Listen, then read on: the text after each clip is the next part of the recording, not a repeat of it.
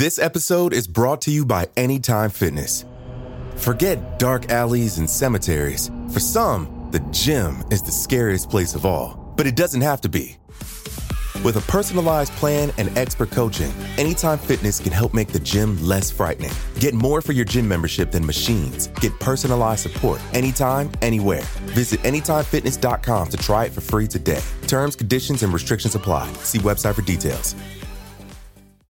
It feels like we're all being told to go on this diet, take that supplement. Ozempic will give you depression, but you know what'll cure that? Weed. Or you could try to balance your hormones. At Science Versus, we're like, what the f is going on? Forget the crap online and listen to Science Versus. Just the facts. Oh, and a bunch of stupid jokes. What is a ghost's favorite fruit? Blueberries. That's Science VS. New season out on Spotify soon.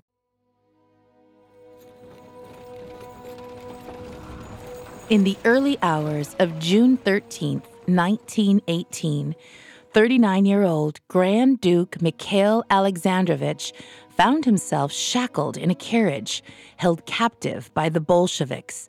Next to him was his British secretary, Nicholas Johnson. It had been over a year since Mikhail's brother, Tsar Nicholas II, abdicated the Russian throne. Mikhail had the chance to replace him, but he knew it wasn't what the people wanted and declined the throne. He thought just saying no would be enough. But it wasn't. He was still a Romanov. When the Bolsheviks seized power, Mikhail was arrested less than six months later. He knew he would never see freedom again, not while they were in control. And when a small faction of the revolutionaries took Mikhail and his secretary out of their Perm hotel, he knew the end must be near. At around 2 a.m., their captor ordered them out of the carriage. Mikhail went first. He wondered if they were going to torture him or if they were going to make it quick. All he knew was he wasn't ready to die. Mikhail had only taken a few steps when he heard the shots. He turned and saw his secretary on the ground, dead. Mikhail ran to his friend, arms stretched out, and then more shots rang out. Mikhail went limp and fell. Blood pooled around his head, staining the muddy grass. The 39 year old Grand Duke was dead, the first Romanov to be executed by the Bolsheviks. But he was far from the last.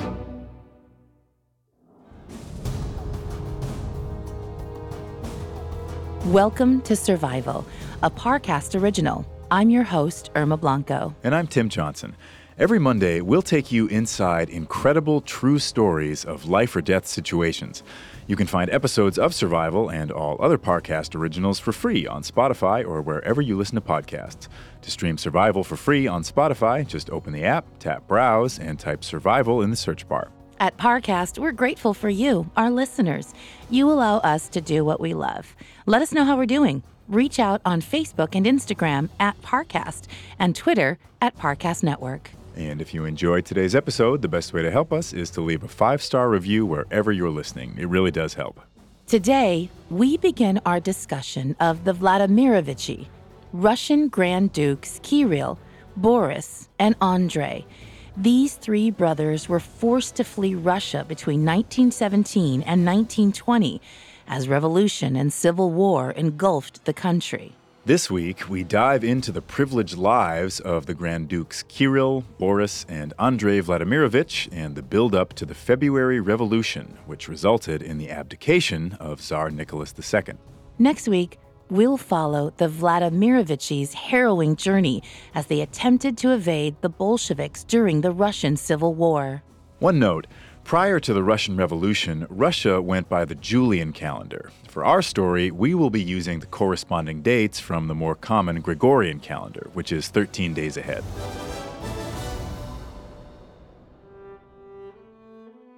By 1848, revolution had taken hold over Europe. The working class and the poor had grown tired of European aristocracy and revolted. France, Italy, the Austrian Empire, Germany, and Hungary were all swept into chaos over the course of a single year. Though these revolutions all failed, the spirit and idea behind them never left. In the ensuing decades, the ideals of socialism and communism were quietly whispered in taverns and homes across the continent. The bourgeoisie would someday face a reckoning. These same revolutionary ideas made their way into the minds of the Russian people. The spirit of 1848 hadn't died, it had simply moved regions. It was only a matter of time before the fire of socialism swept up the whole of Russia. As socialist fervor was being whispered amongst the Russian people in taverns and factories, Tsar Alexander II welcomed another grandson into the royal family. On October 12, 1876, Kirill Vladimirovich was born to Grand Duke Vladimir Alexandrovich and Grand Duchess Marie Pavlovna. Kirill was quickly joined by two brothers and a sister, Boris on November 24, 1877, Andrei on May 14, 1879, and Elena on January 17, 1882. Following Russian patronymic custom, the children all used Vladimir to form their middle name. Growing up as a Romanov in the 1800s came with the glamour of any royal family. All of the Vladimirovichi had the fortune of being well educated with private tutors and learning to speak English, Russian, German, and French. Following tradition, the boys all joined the military when they were teenagers. Kirill, who loved the sea, naturally joined the Imperial Navy. Boris went to cavalry school, and Andrei eventually studied artillery. The brothers each had their idiosyncrasies. The eldest, Kirill, was the admirable one, Boris, the handsome Don Juan middle son, and Andrei, the fun loving youngest. But they were fiercely loyal to each other and to the Romanov name. On May 26, 1896, Nicholas II was officially coronated as Tsar. Kirill, in particular, marveled at the spiritual and symbolic rituals that took place during the ceremony and found himself even more proud to be a Romanov. However, Nicholas's reign was off to an ominously bad start. During an event for the people of Moscow to celebrate the coronation, a rumor made its way through the crowd of nearly 500,000 that the booths with free beer, commemorative mugs, and sausage had begun to run low. As people pushed through the lines, panic took hold. Soon, a human stampede broke out. Human stampedes are more common than one would expect, breaking out at sporting events, music festivals, or large religious ceremonies. In small spaces, Poor event organizing and claustrophobia can lead to panic and a rush to get away as soon as possible. Though easier said than done, one of the key aspects of surviving a human stampede is to try and remain calm. When running with the flow of the crowd, keep your hands at your chest so that you can protect your lungs and keep breathing. Most deaths during stampedes are caused not by trampling, but by asphyxia. Being able to control your breathing will keep you on your feet. When the dust settled, over 1,300 people lay dead on the ground. The disaster became infamously known as the Hadinska tragedy. Though Nicholas wished to show his respect to the people, his family advised him to attend a ball in his honor instead. As Russians scoured the field of dead bodies for their loved ones, the aristocracy dined on fine meats and wine. Kirill Vladimirovich would simply call the tragedy a disastrous oversight. Once the fallout from the Hadinska tragedy subsided, life carried on for the Vladimirovichi.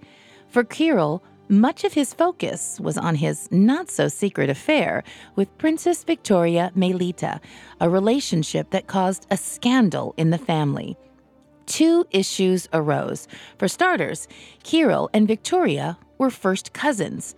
Although marriage between cousins wasn't completely out of the norm for European royalty, it was strictly prohibited by the Russian Orthodox Church.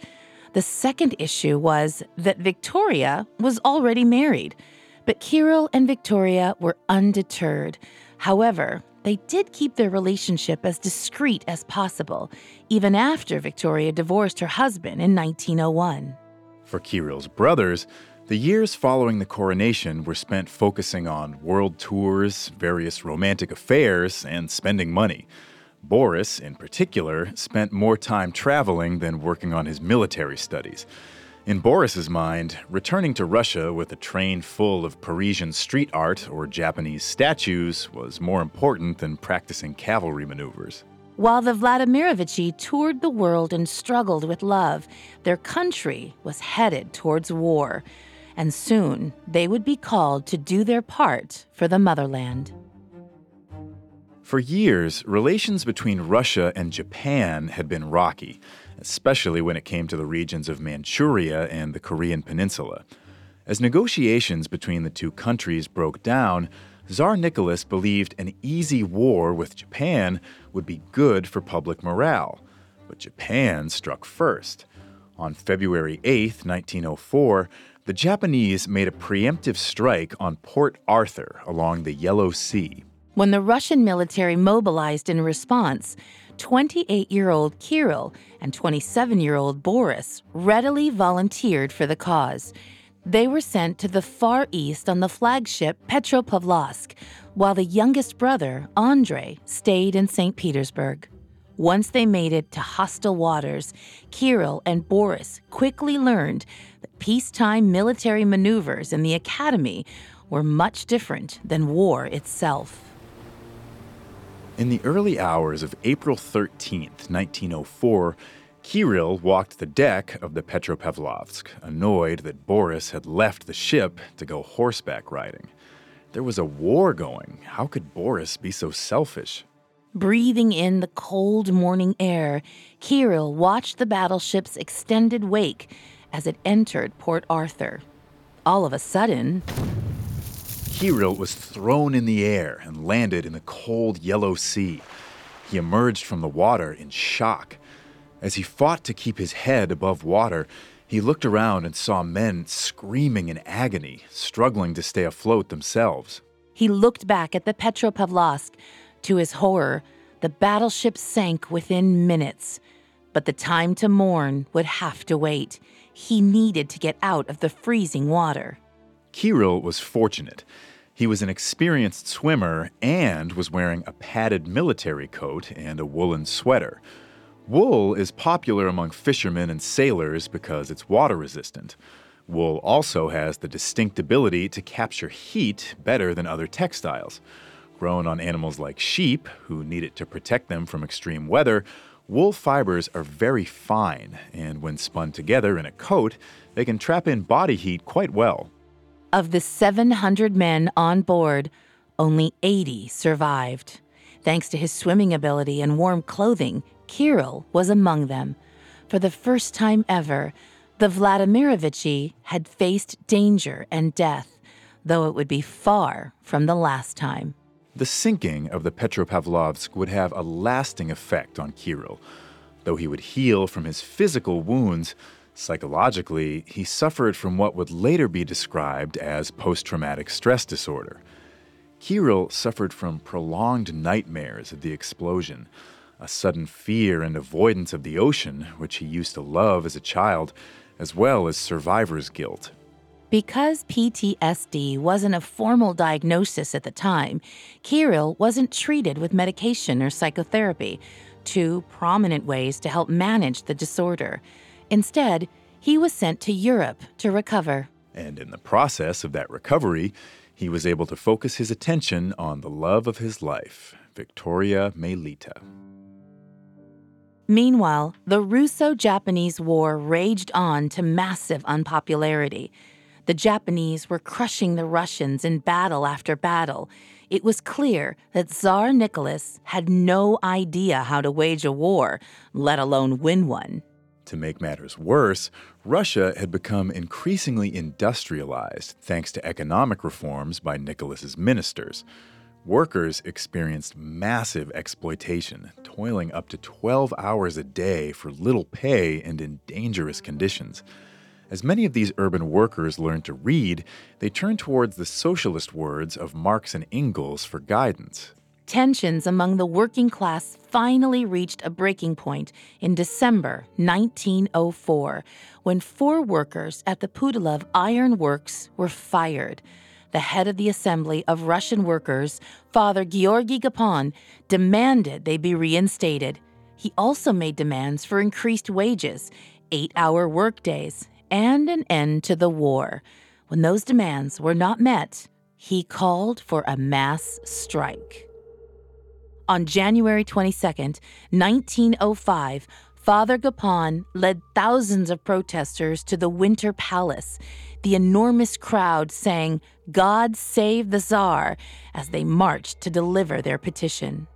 When the protesters arrived at the Winter Palace, they were confronted by the Imperial Guards and ordered to halt. The protesters ignored the order and kept marching. And then, shots rang out. As the lawn of the Winter Palace descended into madness, the Imperial Guards drew their sabers and began cutting down the fleeing protesters. When the so called Bloody Sunday Massacre ended, over a thousand protesters were dead. And even though Tsar Nicholas wasn't at the palace during the killing, the increasingly unfavorable reputation of the Romanovs took another major hit. In response to the massacre, waves of protest and civil unrest swept through Russia. Unlike the Hudinska tragedy, the Romanovs couldn't ignore this one. For the next several months, men and women all across the empire participated in mass labor strikes, demanding an end to Romanov tyranny. The revolution of 1905 had begun. Throughout the rest of the year, Nicholas discovered he was unable to deal with both the war in Japan and the protesters in Russia. With loss after loss against the Japanese, it became painfully obvious that it was time to accept defeat. In September 1905, with the help of President Theodore Roosevelt, a peace treaty was signed. The Russo Japanese War was finally over. But the war had been over for Kirill Vladimirovich for over a year.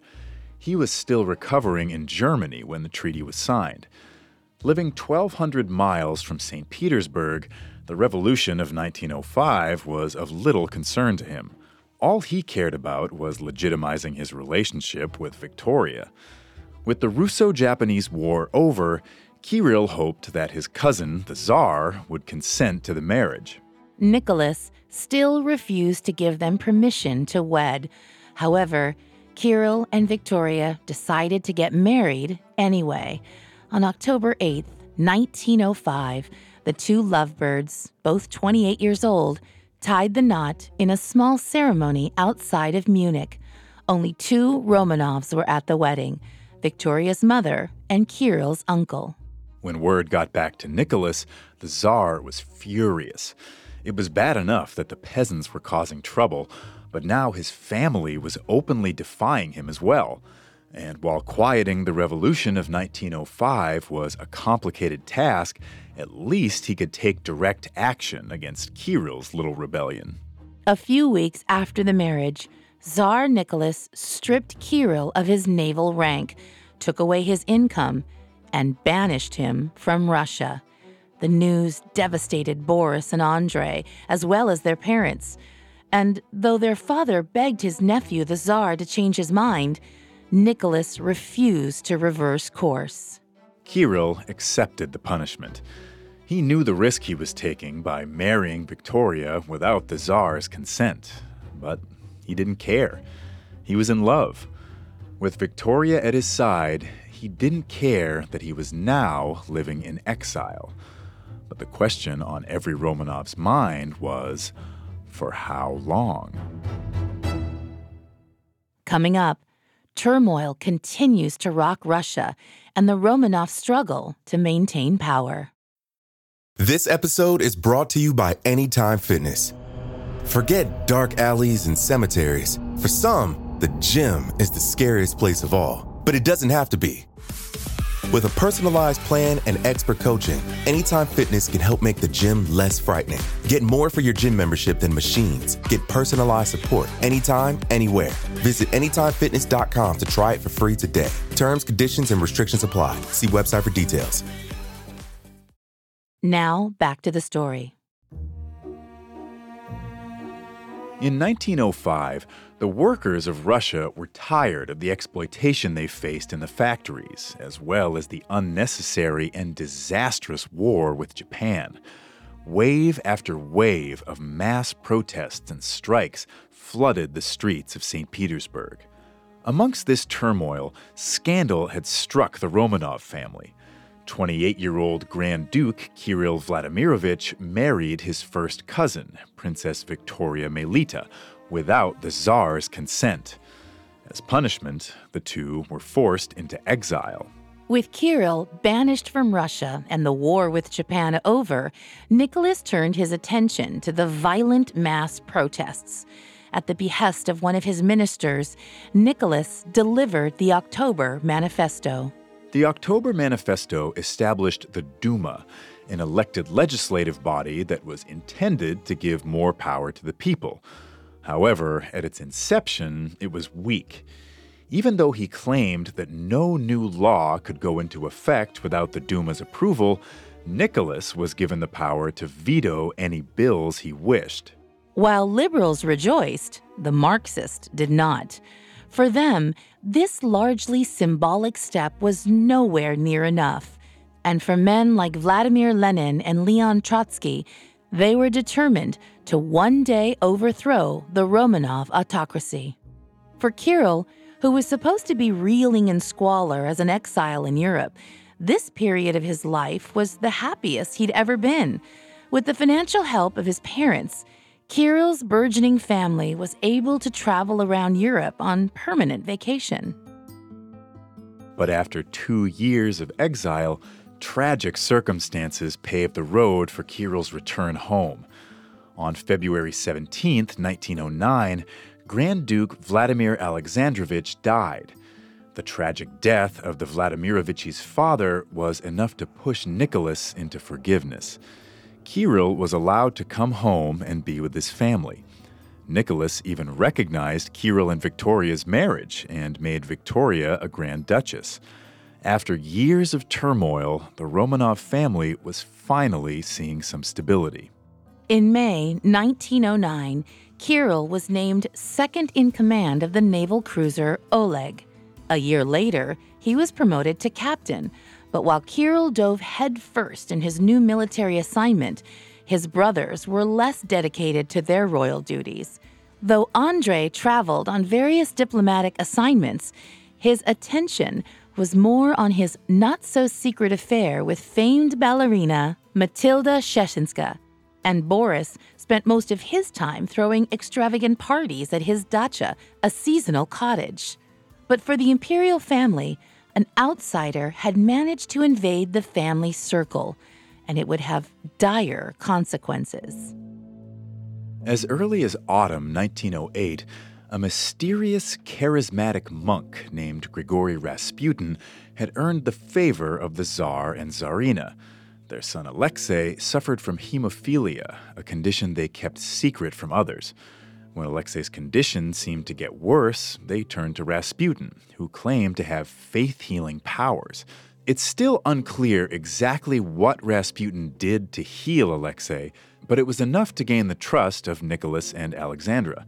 So much so that in the years that followed, Rasputin became a fixture at court. Rasputin's time at court was rife with scandal. He was consistently drunk, accepted bribes in exchange for political favors, and exercised undue influence over Nicholas and Alexandra. Rumors even went around that Rasputin and the Tsarina were secret lovers, something Rasputin didn't deny. For the first few years, the Romanov family was able to contain what little the public knew about Rasputin. They tried to quietly pry the Tsar away from Rasputin's influence but Nicholas remained loyal to the mad monk. But thanks to the abolition of censorship laws in 1906, The press was able to sniff out what the family had tried so hard to keep secret. Word of Rasputin's influence made public opinion of Nicholas and Alexandra's plummet. Luckily for Nicholas, he had a chance to distract from the damage with the upcoming Romanov tercentenary. Beginning in February 1913, the tercentenary was a nationwide celebration of 300 years of Romanov rule. It was filled with blatant propaganda as an attempt to turn the public opinion in the royals' favor. The propaganda worked. Scores of men, women, and children showed their love for Nicholas as he and the royal family toured the area of Russia known as Muscovy, the land symbolizing the beginning of the Romanov dynasty. As Kirill would later write, Russia and the Romanovs are inseparable. They are linked together in one destiny. In the summer of 1914, Kirill and his family spent their time cruising around Europe. Kirill had come to enjoy driving cars, and with the tercentenary finished, he was able to take his family on an auto rally through the Baltic countryside. And on August 1st, the final day of his journey, Kirill heard the news. Russia was at war with Germany.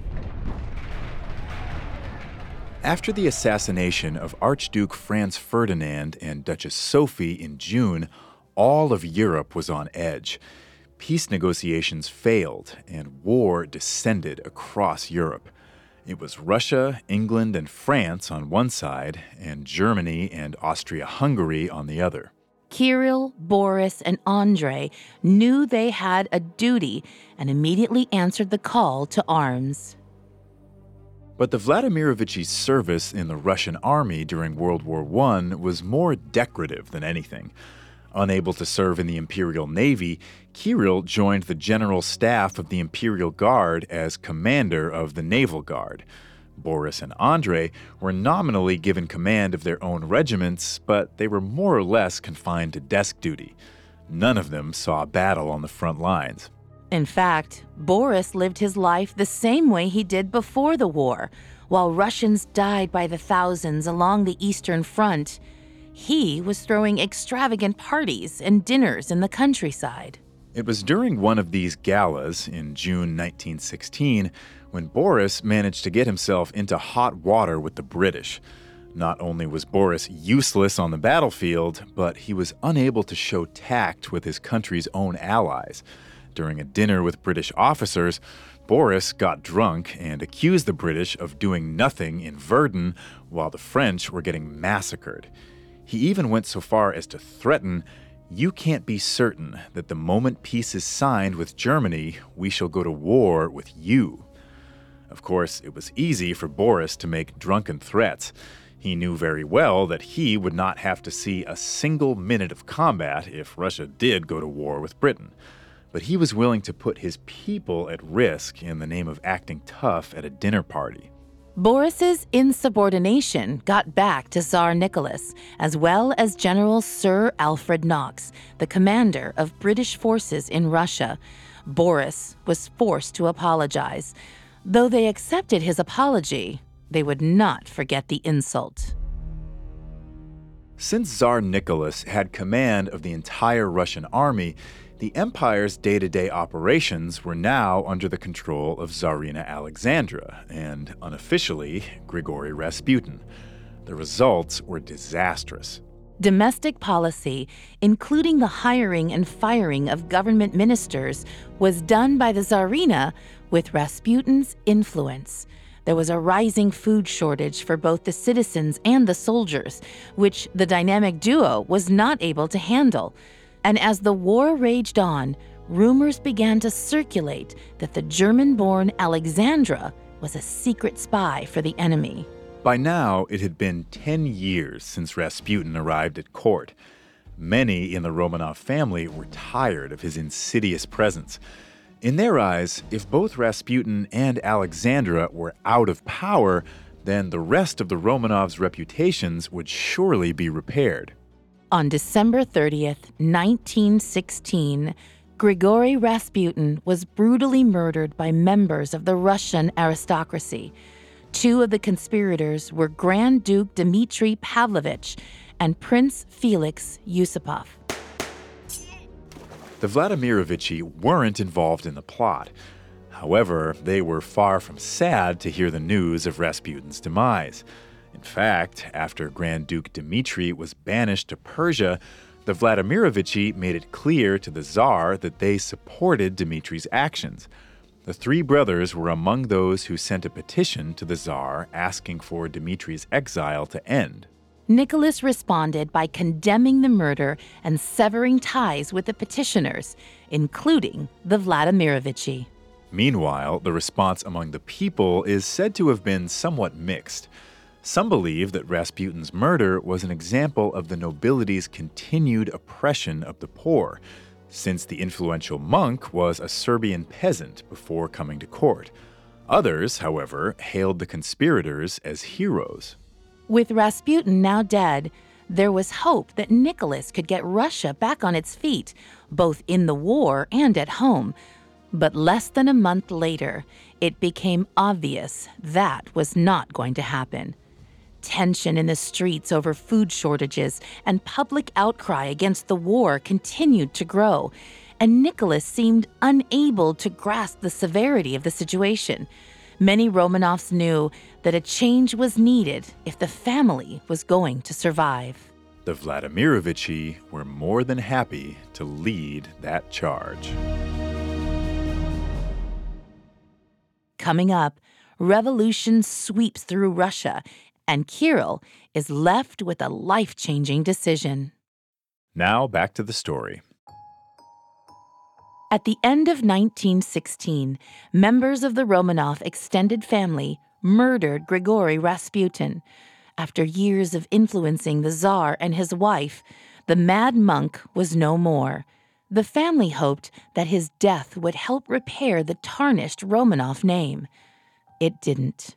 Not long after Rasputin's death, the Vladimirovichi, as well as other Romanovs, realized the removal of the monk wasn't enough.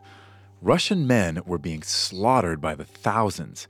Since taking the role of commander in chief, Tsar Nicholas had done nothing to stem the tide.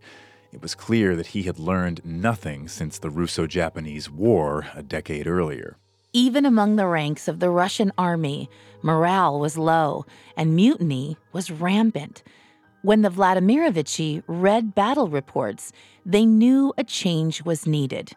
If the Romanovs were to survive a public uprising, the Tsar had to go. The plot they hatched was to install Nicholas's son Alexei on the throne. Because Alexei was only 12, they would have the widely respected Grand Duke Nicholas Nikolaevich act as regent until Alexei came of age.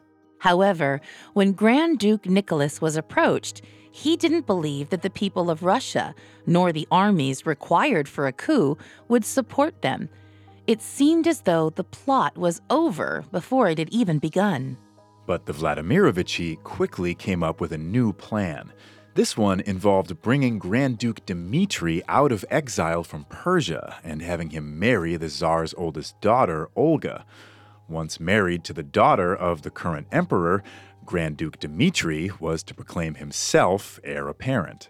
However, as the Vladimirovichi and other Romanov Grand Dukes plotted, word of their treasonous actions reached Tsar Nicholas's ears. He knew he needed to act fast to secure his throne. That meant the Vladimirovichi had to go. In the middle of January 1917, Nicholas sent Kirill to naval bases along the Arctic Circle. He was to inspect Russia's forces there and give the sailors morale boosting speeches. Andrei and his mother, Grand Duchess Marie, were sent to Kislovodsk in the Caucasus region. Once they were 1,400 miles away from the capital, Nicholas knew that Andrei and his mother would have little to no influence in the court. Meanwhile, Boris was allowed to stay behind in Petrograd. He was considered to be nothing more than a useless drunk. Nicholas laughed off any possibility that he was a threat. At the beginning of February 1917, Tsar Nicholas was feeling comfortable, with the family mischief makers subdued, he was finally able to refocus his attention on the war against Germany. But what he failed to realize was that his problem was much bigger than his meddlesome cousins. Not only was the war effort a disaster, but the consequences were having a severe effect on day to day Russian life. Because of blockades set up by Germany and the Ottoman Empire, the Russian people were left with little fuel and, even worse, little food. In order to survive, people began to use fake foods as sustenance. They were forced to purchase items like butter made with lard or sausage with fake meat. But as the war progressed, even these methods became unsustainable. Soon, massive bread lines formed along the streets, and food riots broke out. Unlike surviving palace intrigue, this was a matter of life and death. By the beginning of 1917, the revolutionary spirit of 1905 was back in the air. At the beginning of March, Putilov Metalworkers, the same factory that incited the revolution of 1905, went on strike. They demanded a 50 cent raise in wages. Completely ignoring the problems at one of Russia's largest metal factories, Nicholas left the capital on March 7th to go to military headquarters in Mogilev. But in ignoring the problem, he only added fuel to the revolutionary fire. On March 8th, International Women's Day, the people of Petrograd received some unexpected good news. The weather was going to be warm. Thousands flocked the streets of St. Petersburg to praise the role of women in society, while also using the day to demand equal rights. But in the course of morning speeches and general celebrations, the attitude among the thousands of protesters changed. The speeches turned radical, and complaints of food shortages and the abysmal war reached a fever pitch. By the afternoon, roughly 90,000 women and men were marching through the streets, demanding bread. The call for bread turned into chants for an end to the war and the downfall of Nicholas. The next day, the number of protesters grew to 200,000. The day after that, 500,000. The city of Petrograd had completely shut down. When the Tsar learned of the civil unrest, he ordered police officers and soldiers to open fire on the protesters. And though the police followed the orders, many of the soldiers did not. Disillusioned with the war and the Tsar, they realized enough was enough. When protesters broke into the barracks of an Imperial Guard regiment, the soldiers didn't attack them. Rather, they joined the revolt. As the days passed and the chaos didn't end, State Duma Chairman Mikhail Rodzianko telegrammed Nicholas several times for help. He described the events in the city and pleaded for Nicholas to make reforms, but Nicholas ignored him. Since the Tsar wasn't going to take the growing revolution seriously, Rodzianko and the rest of the Duma decided to take matters into their own hands. They established a provisional committee as a way to broker peace. Finally, on March 13th, Nicholas left his military headquarters in Mogilev to return to Petrograd. He believed that his mere presence in the city would be enough to quell the protesters and bring back order. However, the provisional government feared that if Nicholas were to see his wife, she would convince him not to make reforms or compromises. So they rerouted his train to Pskov, about 200 miles south of Petrograd. When he got to Pskov, he was met by several advisors who urged him to give power over to the Duma. Nicholas refused. But as the hours progressed, even he could see that his reign was over. Neither the people of Russia nor the government wanted him as czar. On March 15, 1917, Tsar Nicholas II abdicated the throne. He nominated his brother, Grand Duke Mikhail Alexandrovich, to take his place. That same day, the State Duma quickly put together a provisional government comprised of conservatives, liberals, and socialists. The monarchy in Russia was over. For Kirill, news of the revolution brought with it a sudden and life altering decision to be made. He had to choose a side his cousin Nicholas or the Russian people. As part of the general staff, he was still naval guard, meaning he had soldiers under his command. At his word, they could either resist this new provisional government or bend the knee. Kirill weighed the options, but it became clear to him that there was only one way he could avoid bloodshed. On the same day his cousin abdicated the throne, Kirill Vladimirovich, wearing the red color of revolution, marched to Tauride Palace and swore an oath to the new government. He told Duma chairman Rodzianko, This morning, I assembled my men and explained to them the significance of present events, and I can now say the whole Naval Guard Corps is at the entire disposal of the Imperial Duma. His decision was met with thunderous applause by the members of the new government. But within the royal family, Kirill was considered a traitor. Many would never forgive him for choosing the mob over family. But in reality, Kirill was thinking of his family. He had two little girls, and his wife Victoria was pregnant with their third. He knew that the events unfolding in Petrograd were nothing like the failed revolution of 1905. The fact that Nicholas gave up the throne proved as much. For his support, the Duma allowed Kirill and his family to live in peace as the rest of Russia continued its descent into chaos. On March 16th, the day after he abdicated, Nicholas went back to Mogilev to address the Russian army one final time. Boris Vladimirovich went with him, even though the relationship between the Vladimirovichi and the Tsar had deteriorated, it was still emotional for Boris to see his cousin look so defeated. In Kislovodsk, Andrei and his mother finally got word of the abdication on March 17th. At the same time, they learned that Grand Duke Mikhail had also declined to take the throne. The Romanov dynasty was over. Andrei wrote in his diary that all the former grandeur of imperial Russia has collapsed in a single day.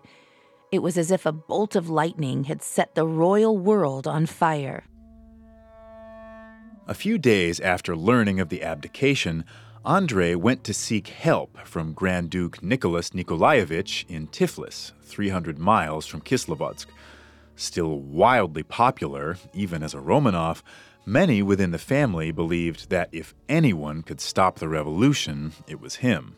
But Grand Duke Nicholas wasn't interested. He ordered Andrei to return to his mother and watch over her. Accepting the order, Andrei boarded a train and returned to Kislovodsk. Along the way back, Andrei's train was suddenly stopped. Revolutionaries stormed inside and went from cabin to cabin, demanding that people swear oaths of loyalty to the provisional government. Andre stared down the barrel of a pistol as they waited for his response. If he said no, he would maintain his family's honor. But if he said yes, he would live. The thought of his mother hearing that he was murdered quickly made his decision for him. On March 26th, Andrei pledged his loyalty to the provisional government. Two days later, while Boris was drinking in his dacha, members of the provisional government stormed in and placed him under arrest. Compromising letters between him and his mother had been discovered.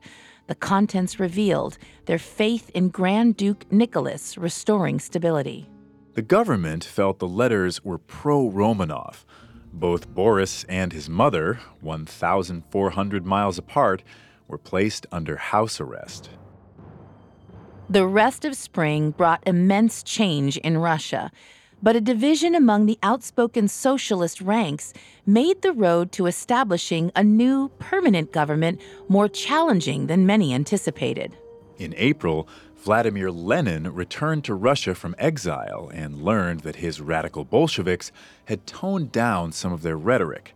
Believing that this could not stand, he published his April Theses this work called for all Bolsheviks to openly defy the provisional government and establish more communist policies. Though it would take some time to fully have the effect Lenin had intended, it became all too obvious that the spirit of revolution wasn't over. Invigorated by Lenin's leadership, the Bolsheviks still had fight in them. As the Bolsheviks ramped up their revolutionary activities, Kirill began to worry about his family's safety, especially with Victoria close to giving birth to their third child. Compared to the rest of his family, Kirill had been treated with respect amongst the revolutionaries. But should things get worse, Russia was no place for childbirth. He received an invitation from a friend to come to Borga, Finland, until the excitement settled. Kirill seriously considered it. A former Russian province, Finland was in the midst of declaring its independence from Russia. Kirill could be close to his home without actually being in it. However, it also meant leaving the rest of the Romanovs behind. Communication amongst the family by this point had all but collapsed. No Romanov knew exactly what the others were doing.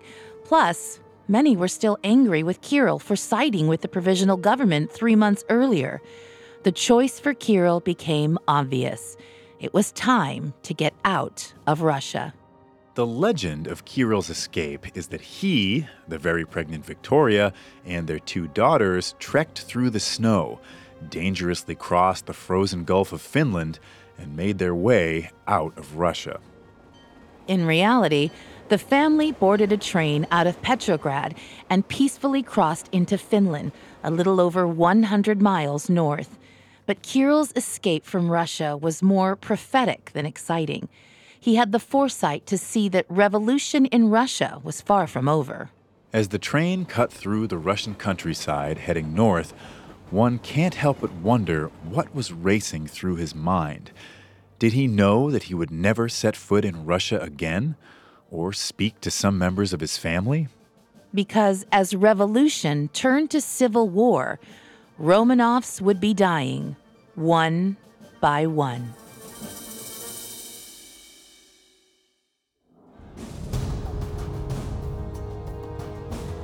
Thanks for listening to Survival. Next week, we'll conclude the harrowing tale of the Vladimirovichi as Boris and Andrei attempt to flee Russia themselves. You can find all episodes of Survival and all other Parcast originals for free on Spotify. Not only does Spotify already have all your favorite music, but now Spotify is making it easy for you to enjoy all of your favorite Parcast originals like Survival for free from your phone, desktop, or smart speaker. To stream Survival on Spotify, just open the app, tap Browse, and type Survival in the search bar. And don't forget to follow us on Facebook and Instagram at Parcast and Twitter at Parcast Network. We'll see you next time. Survival was created by Max Cutler, is a production of Cutler Media, and is part of the Parcast Network. It is produced by Max and Ron Cutler, sound design by Michael Langsner, with production assistance by Ron Shapiro, Joel Stein, and Travis Clark. This episode of Survival was written by Joe Guerra and stars Irma Blanco and Tim Johnson.